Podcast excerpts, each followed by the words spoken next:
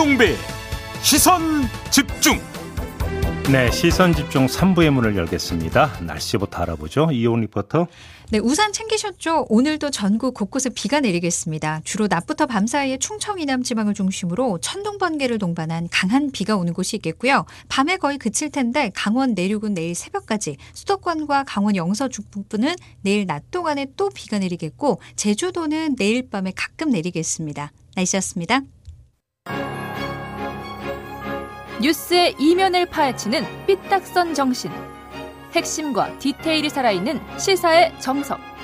여러분은 지금 김종배의 시선 집중을 청취하고 계십니다. 네. 국민의힘 대선 예비 후보들이 오늘 오후 1시에 비전 발표회를 갖게 됩니다. 본격적으로 국민의힘도 이제 대선 경선에 나선다 이렇게 해석을 해도 될 것 같은데요. 저희가 수시로 그리고 되는 대로 대선 예비 후보들을 만나보고 있는데요. 그래서 오늘은 이분을 스튜디오로 직접 모셨습니다. 유승민 예비 후보 스튜디오로 모셨습니다. 어서 오세요. 예, 반갑습니다. 네, 오늘 비전 발표 준비는 다 하셨습니까? 예, 뭐 대충 했습니다. 아, 어떤 비전이 핵심 비전인지를 뭐 한 분이 여쭤보면. 아, 저는 경제. 경제. 예, 역시. 그리고 강하다 유승민. 알겠습니다. 그 문제는 좀 좀 이따 여쭤보고. 예. 어, 후보님께서 정권 교체에 적신호가 켜지고 있다라고 말씀하셨어요. 어떤 예. 점 때문에 그렇게 말씀하신 거예요? 아, 지금 당내 그동안 갈등 이 상황이 음. 국민들한테 굉장히 좀 불안감을 주고 있는 건 사실이고 예. 어, 지난 6월 전당대회에서 이제 젊은 당 대표를 뽑고 음. 그때 우리한테 대한 기대가 굉장히 많았지 않습니까? 그런데 지금 일부 대선 후보와 이 당 지도부 간의 갈등 예. 이런 게 심각해지니까 예. 국민들께서 굉장히 불안해 하시죠. 음, 결국 이제 그 당 내용 이런 게 결국은 이제 재발등 찍는 결과가 될 거다 이런 말씀이신 예? 그것이 그렇게 걱정하고 있습니다. 그것이 이제 결국 또 후보에게 경쟁력을 떨어뜨리는 요인이 될 것이다라고 하는 거고. 예. 그러면 지금 이준석 대표와 윤석열 예비 후보 간의 갈등의 본질을 뭐라고 파악을 하세요? 어, 저는 당 지도부는 당 지도부대로 음. 대선 후보는 대선 후보대로 각자 역할에 충실하면 될 것을 예. 윤석열 후보가 입당 이후에 이제까지 이제 정책과 비전 발표는 없이 음. 계속 세력을 불리면서 당 지도부를 흔들고 어, 최근에는 뭐 당 대표 사퇴 이야기 또 탄핵 이야기 음. 또 비대위로 가야 된다, 어른을 다시 모셔가야 된다 이런 이야기를 윤석열 후보 가까운 뭐 캠프 인사나 아주 뭐 대리인들이 계속 하고 있습니다. 예. 그래서 제가 아 이건 이렇게 가면 이런 식으로 대선 후보가 당 지도부를 흔들기 시작하면 이거는 갈등이 걷잡을 수 없을 거다. 그래서 제발 어, 그거 좀 그만하고 사과하고 중단하라는 제가 그런 메시지를 던졌죠. 그런데 지금 예를 들어서 이제 비대위 체제로 가야 된다는 이야기는 윤석열 후보 본인이 황당무계한 이야기라고 그러니까 전면 부인했고 그다음에 네. 캠프 인사도 저희가 인터뷰했는데 전혀 사실이 아니라고 주장을 하던데. 어, 지금 당 지도부 중에 김재원 최고위원이 예. 거의 뭐 윤석열 후보의 꼭두각시 대변인 비슷하게 역할을 하고 있는데 네. 그분이 그랬지 않습니까? 공개적으로 뭐 어른을 모셔야 되겠다. 아, 뭐 김정일- 어른을 모셔온다는 게 그게 비대위 한다는 거고 음. 비대위를 한다는 거는 당 대표가 사퇴를 하는 거니까 음. 그걸 가지고 뭐 사실 무근이다 이렇게 하실 게 아니라 예. 가까운 인사들이 그런 이야기를 하면 못하도록 하고 음. 또 그런 부분에 대해서는 유감을 표명하고 사과를 하면 되는 일이지 음. 자꾸 사실이 아니다 이러고 한쪽에서는 계속 탄핵 이야기하고 비대위 이야기하고 이러지 않습니까? 그러면 김재원 최고위원의 그런 의견을 윤석열 캠프의 의견이 그러니까 생각이 반영이 된 걸로 해석을 하시는 거네요. 어, 당연히 그렇게 생각합니다. 왜냐하면 그분은 당 지도부에서 공정한 지도부 역할을 하는 게 아니라 예. 그분이 아마 지금 경선이 불공정하게 가도록 하는데 핵심적인 역할을 하는 것 같고 오. 자꾸 그런 식으로 행동을 하시면 예. 그분이야말로 오히려 당 지도부에서 물러나야 되는 거 아니냐 음. 그런 생각을 하죠. 외람되지만 그 거꾸로 지금 윤석열 캠프 쪽에서는 우리 후보님과 이준석 대표의 관계를 의심하고 있는 것 같던데요. 그거는 지난번 6월 전당대회 이전부터 네, 당시에 나왔죠. 나경원 후보, 주호영 후보 수도 없이 이야기하고 네. 음. 지금도 계속 그런 이야기를 하는데 제가 몇 번 분명히 말씀드리지만 네. 이준석 대표와 저의 개인적인 가까운 관계 음. 그것 때문에 오히려 지금 엄청난 역차별을 받고 있을 있- 있지 네. 저는 이준석 대표가 당 대표 된 이후에 뭐 한마디도 한 적이 없고 또 그런 오해가 있을 때마다 참아왔는데 네. 이제는 자꾸 이준석 대표 사퇴 요구를 저하고 연결을 해가지고 음. 사퇴하고 뭐 당대표 사퇴하고 유승민 캠프로 가라 이런 말까지 윤석열 네, 후보 맞아요. 특보가 네. 하니까 아 이거는 좀 금도를 넘어선 거다. 그래서 제가 한 말이 한 거죠. 그럼 후보님 입장에서 어떻게 역차별을 받고 계신 거예요? 예를 들어 어. 어, 당의 중요한 그런 인사에 저와 가까운 그 국회의원들이나 당의 위원장들은 한 분도 예, 못 들어가고 아, 아. 예, 그 당 지도부에도 지금 뭐 구성이 저한테 전혀 유리하지가 않습니다. 그러면 예를 들어서 후보님 같은 경우는 경선 관리에 대해서 이야기하고 싶은 것도 많은데 또 괜히 오해 살까봐 이 얘기 못하는 것도 혹시 있으십니까? 그렇습니다. 이준석 대표하고 가까운 건 사실이니까 네. 그것 때문에 오해를 할까봐 제가 어지간하면 이제 이야기를 안 하는데요. 음. 근데 저는 정치를 하면서 그렇게 살아오지 않았습니다. 네. 저는 늘 공적인데 충실해왔고 공사구분은 저는 뭐 저만큼 확실한 정치인이 없다고 생각하고 음. 이준석 대표가 당 대표 되는 순간 저하고 개인적인 모든 인연은 이제 이제는 그 당 대표 하는 순- 동안은 끝이다. 그 분명히 하고 있습니다. 그러면 지금 경선 관리 부분에서 문 그러니까 저기 얘기는 못 하고 있지만 문제가 있다고 판단하는 지점이 있습니까? 어, 경준이가 예. 토론회를 하려고 그러는데 예. 그 토론회도 윤석열 후보 측에서 결국 힘으로 무산시켰고요. 음. 그렇지 않습니까? 또 경선 룰 가지고도 계속 후보 측에서 음. 뭐 역선택 방지 조항을 넣어야 된다 이런 시대착오적인 말을 계속 하지 않습니까? 음. 그런 부분들이 저는 왜 후보는 후보대로 그 선수니까 그냥 심판이 정한 룰에 따라서 그냥 경기만 하면 되는 거지. 예. 선수가 왜 자꾸 경기 규칙에 대해서 얘기를 하냐 그걸 이야기하는 지금 거죠. 그렇잖아요. 그 질문 드리려고 했는데 역선택 방지 조항 넣는 게 왜 시대착오적이에요? 역선택 방지 조항이라는 게 이렇습니다. 예. 결국 민주당, 정의당, 중도층, 뭐 무당층 음. 이런 거 자꾸 빼고 중도층에 이제 넣을 수도 있겠죠. 네. 그런데 우리 국민의힘 지지자 위주로 하자는 거 아닙니까? 네. 그렇게 할 것 같으면 국민 여론조사나 국민이라는 걸 넣을 필요가 없습니다. 그냥 당- 대선이라는 게 뭡니까? 서울시장 선거도 그렇지만 대통령 선거라는 거는 민주당, 정의당 지지하거나 무당층이거나 중도층이거나 이런 분들 마음을 우리가 얼마나 이렇게 얻어오느냐 그게 승부를 결정하는 거 아니겠습니까? 예. 그런데 그런 분들 다 빼고 음. 국민의힘 지지자들만 가지고 경선할 것 같으면 그냥 뭐 100% 당원으로 하지 음. 뭐 하려고 그 그렇게 하겠습니까? 음, 알겠습니다. 이제 지금 후보님께서 이거 여러 가지 이야기를 하시면서 이제 가장 많이 이제 그 입에 올리신 이름이 바로 윤석열 예비 후보입니다. 네. 그냥 한번 단도직입으로 여쭤보겠는데요. 윤석열 예비 후보가 지금 대선 후보로서 준비나 자격이 부족하다 이렇게 평가하시는 겁니까? 저는 뭐 부족할 수밖에 없을 거라고 봅니다. 어떤 평생 검사를 하셨고요. 네. 저는 평생 검사를 하고 판사를 하신 분 주위에 많이 봤는데 그분들이 주로 육법전서를 갖다 놓고 과거에 일어난 일을 수사하고 심판하는 일을 하지 않았습니까? 대통령이라는 자리는 미래를 만들어가는 자리인데 음. 과연 그런 준비가 돼 있을까? 또 음. 국정 전반이라는 게 나라를 지탱하는 두 기둥이 경제하고 안보인데 네. 평생 검사하시던 분들이 경제 안보에 대해서 평소에 고민을 하고 음. 자기가 대통령이 되면 어떤 방향으로 어떤 해법으로 이, 이 나라를 이끌어 가겠다. 그런 준비가 돼 있을 리가 없지 않습니까? 그러니까 갑자기 준비 안 된 상태에서 나오시는 분들은 대통령으로서 자질이 부족할 수밖에 없겠죠. 근데 이제 그 정책 역량 부분도 크게 두 갈래가 있는 거 아니겠습니까? 거기에 대한 철학의 문제가 있을 네. 거고 또한 가지는 구체적인 전문적 지식의 문제가 있을 건데 그래서 둘 다 지금 그 부족하다고 평가하시는 겁니다. 그렇습니다. 왜냐하면요. 이게 정책이라는 걸 사람들이 굉장히 좀 이렇게 낮게 평가하고 정치라는 게 뭐 마치 구름 위에서 이렇게 사, 사람만 잘 쓰고 이렇게 큰 한 마리만 음. 이렇게 던지면 되는 것 같이 이야기하는데 네. 실제 그렇지 않습니다. 예.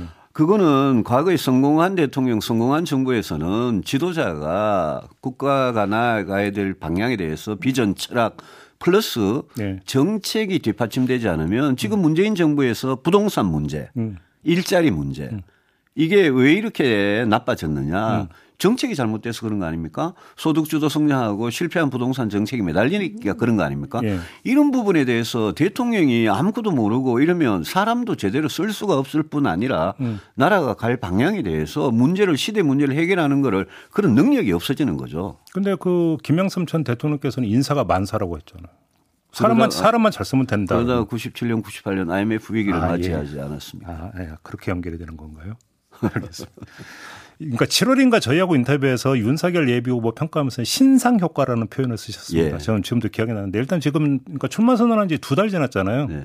신상 효과는 이제 떨어졌다고 보십니까? 신상 효과는 이제 점점 없어질 겁니다. 음. 신상 효과와 신비주의, 네. 베일이 쌓인 신비주의 이거는 이제 점점 없어질 거고 음. 어, 뭐, 그 홍준표 저 후보께서 뭐 돌고 돌아 홍준표 이렇게 말씀하셨던데 네. 제가 보니까 이번 경선은 이제 윤석열 후보가 지금 1등 하다가 음. 홍준표 후보가 후보하고 저하고 지금 따라잡고 있는데 네. 홍준표 후보가 따라잡다가 예. 그다음에 마지막에는 제가 이제 따라잡아서 제가 아. 후보가 될 것 같습니다. 스토리가 그렇게 전개되는 겁니까? 예.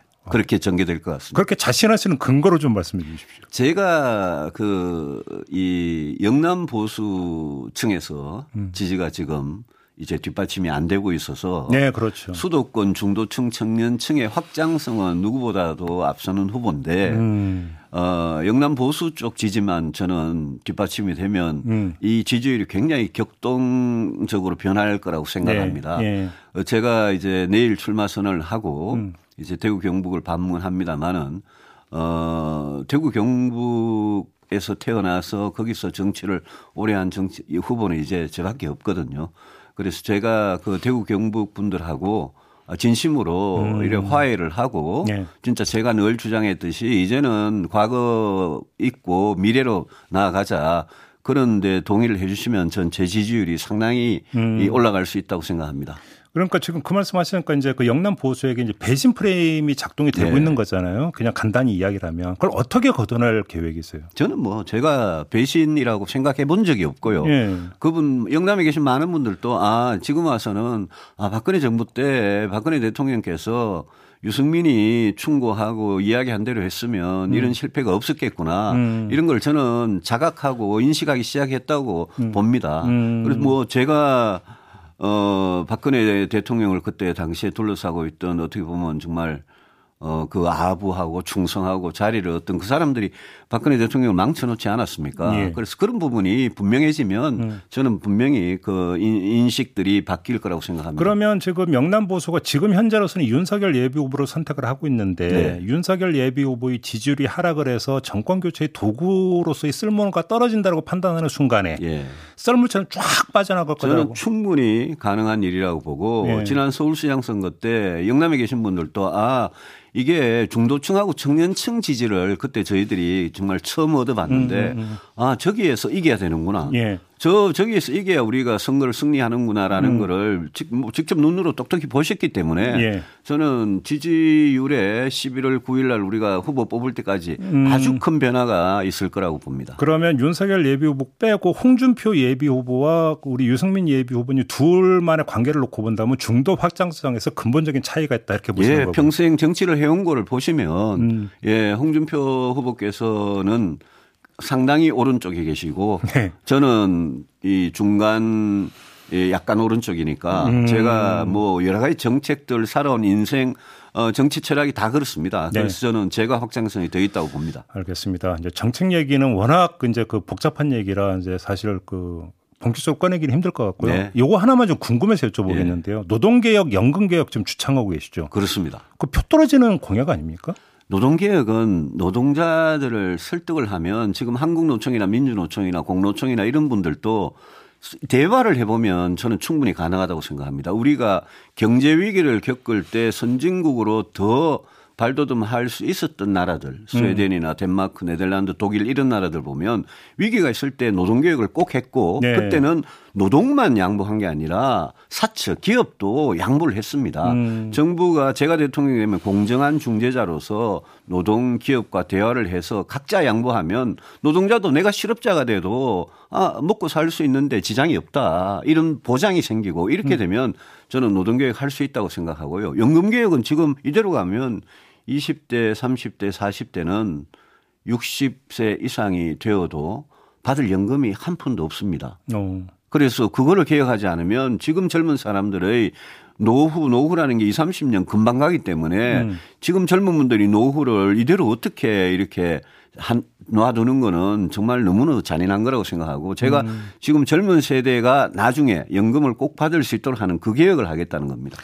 그 후보님께서 새누리당 원내대표 시절에 바로 연금 개혁 문제가 불거졌었고 불- 공무원 연금 계획을 제가 했죠. 그렇죠. 예. 그때도 그 공무원 연금 개혁 하나를 한데 상당히 지난한 과정이 있지 않았습니까? 진통이 있었지만 제가 그때 야당을 정말 설득을 엄청나게 했습니다. 민주당 그 제가 여당이었죠. 음, 그- 그때 그렇죠. 이제 그때 야당 민주당을 설득을 엄청나게 해서 공무원 연금 개혁이 야당이나 민주노총의 반대 때문에 이게 100점짜리는 아니고 50점짜리 정도 됐지만 저는 그런 개혁도 굉장히 의미가 있었다고 봅니다. 예. 왜냐하면 국민 세금을 엄청나게 아끼고 음. 당시만 해도 공무원 연금 개혁이 국민연금 개- 국민연금에 비해서 너무 좀 후하다 이런 부분이 있었기 때문에 예.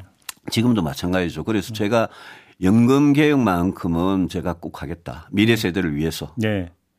그러면 그 저는 노동개혁, 연금개혁은 표 떨어지는 공약 아니냐라고 질문을 드렸는데 예. 또 거꾸로 본다면 그것을 제대로 만약에 이야기를 한다면 예를 들어서 그러니까 청년층의 호응을 끌어낼 수 있다. 혹시 이런 생각을 하고 계시는 겁니까? 예, 저는 청년층은 제가 이 개혁에 대해서 자세히 설명을 드리면서 청년층이 다 이해를 하고 예. 필요한 개혁이라고 인정을 하고 계십니다. 예. 그러면 그거는 어떤 충분히 어떤 또 유권자층에서 호응이 있을 수 있다고 저는 그렇게 생각합니다. 그렇게 예, 보시는 거고요.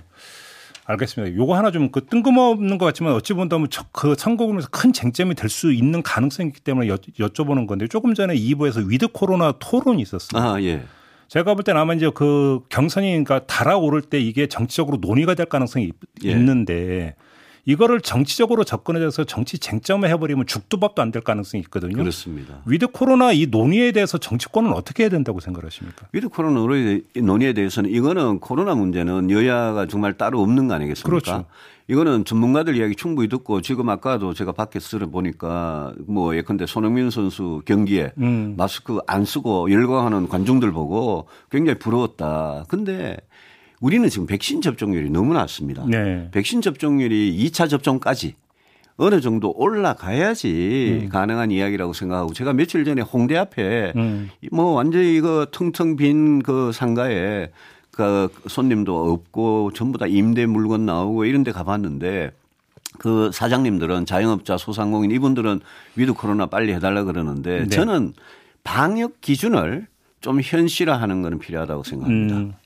너무 막 모든 업종에다가 그냥 예, 강하게 6시, 9시 이런 식으로 규제를 하지 말고 예. 방역 기준을 좀 어떻게 보면 합리적으로 조정하는 거는 지금도 할 수 있는 문제라고 생각하지만 음. 마스크를 벗고 위드 코로나를 하자 이거는 어 저는 백신 접종률이 어느 정도 올라간 다음에 좀 할 빠르다? 수밖에 없다. 아직은 빠르다? 예. 음. 그러니까 제일 중요한 게 백신인데 문재인 정부가 이 백신에서 너무 너무 정말 실패를 한 거죠. 알겠습니다.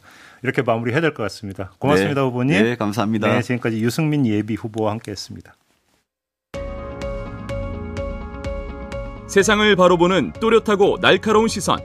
믿고 듣는 진품 시사. 김종배의 시선 집중.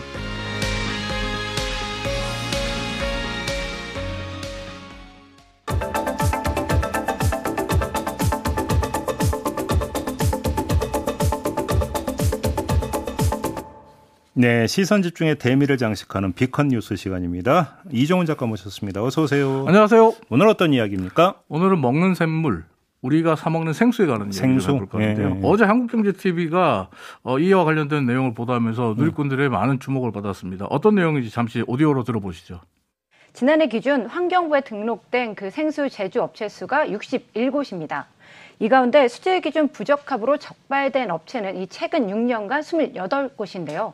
사실상 두 곳 중 한 곳이 수질 기준 부적합이었다는 얘기입니다. 이 얘기 잊을만 하면 한 번씩 나오는 얘기 아닌가요? 사실 어제 오늘 이야기가 아니죠. 예. 계속해서 나오고 있는데 음. 잠시 비교를 위해서 4년 전에 나왔던 뉴스 한번 들어보시죠. 최근 5년 동안 생수업체 62곳 전체의 위반 내역을 살펴봤습니다.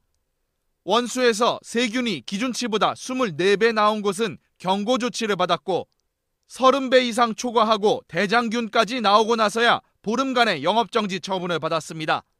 이렇게 위반한 업체가 총 44곳, 80%에 달합니다. 하지만 워낙 처벌이 약하다 보니 별로 개의치 않습니다.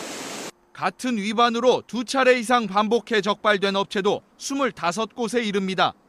예, 이게 4년 전 뉴스라고요? 네, 4년 전에 5년치를 모은 뉴스가 이거거든요. 그러니까 10년치.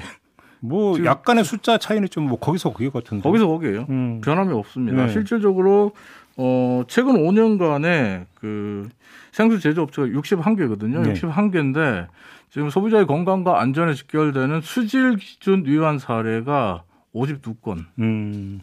가장 많은 비중을 차지해요. 예. 위반 사례 중에. 예. 달라진 게 하나도 없다라고 볼 수 있는데 사실 일반 소비자들 같은 경우에 생수 사는 이유가 음. 안전하고 깨끗하기 때문이라고 생각하잖아요. 어, 당연하죠. 안전하고 깨끗한 물 마시기 위해서 생수 사는 거잖아요. 예. 근데 생수 업체들은 앞으로도 계속 이런 소비자들의 뒤통수를 칠 예정이다. 이게 가장 큰 문제입니다. 그러면 이게 지금 4년 전과 4년 후가 별로 바뀐 게 없다면 앞으로도 그럴 수 있다는 얘기로 앞으로도 연결하는 거죠. 4년 뒤에 또 이런 얘기 할 수 있습니다. 네. 왜 그러냐? 환경부와 제조업체의 이 안일함 때문이라고 볼 수 있는데 음. 일단 제재가 너무 약해요. 네. 앞에서도 나, 뭐 오디오에서도 잠깐 나왔지만 4년 전 뉴스에서 워낙 처벌이 약하니까 전혀 개의치 않는다 이렇게 얘기하잖아요. 네. 지금도 마찬가지거든요. 음. 수질 기준 부적합 판정 받아도 15일만 영업을 중단하고 어, 네 번을 어겨도 영업 정지 4개월에 아, 그칩니다. 왜 이렇게 손방망이에요, 이게? 그뿐 아니에요. 음. 영업 정지 처분 받으면 영업 정지 되느냐? 아니, 가진금 내는 걸로 대체할 수 있습니다. 네. 그래서 영업 계속 할 수 있고요. 또 영업 정지 15일에 가름하는 해당 취수정 취수정지 1개월 이게 있어요. 이게 뭐냐면 취수정지 1개월로 대신하고 그냥 영업을 계속 해도 된다는 겁니다. 음. 이렇게 생수업체들이 먹는 샘물들을 제조하면서 수질 기준에 부적합하다라고 적발돼도 경고받는 게 대부분이고 음. 어, 가진금으로 대체하거나 취수 정지가 될 뿐이라서 업체들 입장에서 보면 적발돼도 뭐 별로 개의치 근데 않습니다. 가장 그 업체가 두려워하는 게 이제 업체 명 공개되는 거잖아요. 이거 지금 네. 공개되고 있지 않나요? 공개되는데 예. 어, 어디 어디인지 다 확인해 보셨어요? 아세요? 아니요, 몰라요, 저는. 모르죠. 예. 왜 그러냐? 음. 이 우리나라 이제 먹는 샘물 관리법에 따르면 행정기관으로부터 공표 명령을 받은 경우에만 환경부 홈페이지와 일간지 위반 사실을 공표하도록 돼 있거든요. 예. 환경부의 이 공표 명령을 받아야 됩니다. 음. 그러니까 행정기관이 공표 명령을 하지 않으면 기업은 나 몰라라 모른 척 지나가도 예. 돼요. 예. 또 행정기관이 어, 위반 사실을 공표해라 라고 명령하더라도 문제가 있는 게 공표 일자가 1개월에서 한 달에서 최장 1년이거든요. 공표 마감일 지나면 환경부 홈페이지에서도 관련 내용을 못 봅니다. 이건 예. 환경부에 정보 공개 청구를 해야만 볼 수 있습니다. 어허. 굉장히 번거로운 일이죠. 이 말은 뭐냐? 내가 안전하고 깨끗한 물을 마시기 위해서 생수를 사기 위해서는 생수 라벨에 붙어 있는 제조 관련 정보들을 꼼꼼하게 보고 또 매일매일 환경부 홈페이지 들어가서 혹시라도 어떤 업체가 위반 사례가 있는지 예. 확인하고 예. 이래야 된다는 건데 왜 이렇게 하는지 환경부 관계자 말을 직접 오디오로 들어보시죠. 이미 행정처분을 다 받고 있는 상태고 그 후로 이제 수질이 정상으로 되면 정상 가동할 수 있도록 하고 있기 때문에 이미 처벌을 받았는데 거기에 대해 계속적으로 그것을 공개를 하고 하면 이중적으로 부담을 갈 가능성이 있다 그렇게 판단을 한 거죠. 음. 그러니까 기업이 부담스러우니까 부담스러워하니까 소비자나 국민들이 참아라 이 말인가요? 아. 그래서일까요? 지난 8월 18일에 김부겸 총리 주재로 열렸던 소비자 정책위원회가 예. 환경부에 공고를 했습니다. 음. 부적합한 생수의 유통과 소비를 신속히 차단할 수 있도록 해수, 에, 해소하는 제도를 바꿔라. 음. 그리고 공표하는 위반 사실을 공표하는 이 제도도 바꿔라. 이렇게 공고를 했는데요. 네. 이번엔 바뀔까요? 근데 알른이 죽는다고 네. 갑자기 이 생각이 획 드네요. 옛날에 보리차 기억하십니까? 네, 보리차에다 옥수수 조금 넣어서 끓이면 더 맛있는 거 아십니까? 압니다. 갑자기 왜 보리차가 생각이 나고? 저희는 보리차를 끓여 먹습니다. 그래서 아 집에서? 네, 저희 이 오. 뉴스 너무 잘 아니까요. 오 그래요? 앞으로는 안심하고 생수 사 먹어도 될까요? 어, 예, 우리 이종훈 작가 이제 집안 살림을 열심히 하는 걸로 제가 알고 있는데 보리- 보리차도 끓여 드시는구나. 네, 제가 끓입니다. 가끔 결명저차를 끓이는데 예. 결명저차는 아이가 좀 싫어해서 아, 그래. 보리차로 좀 많이 하는 편입니다. 옥수수 좀 한번 넣어봐요. 네, 맛있어요. 알겠습니다. 옥수수 한번 넣도록 하겠습니다. 마무리하겠습니다. 이종훈 작가였습니다. 감사합니다. 네, 마무리해야 되는 시간이네요. 이어지는 손에 잡히는 경제 함께 해주시고요. 어, 저는 유튜브에서 사법 논담으로 이어가겠습니다. 고맙습니다.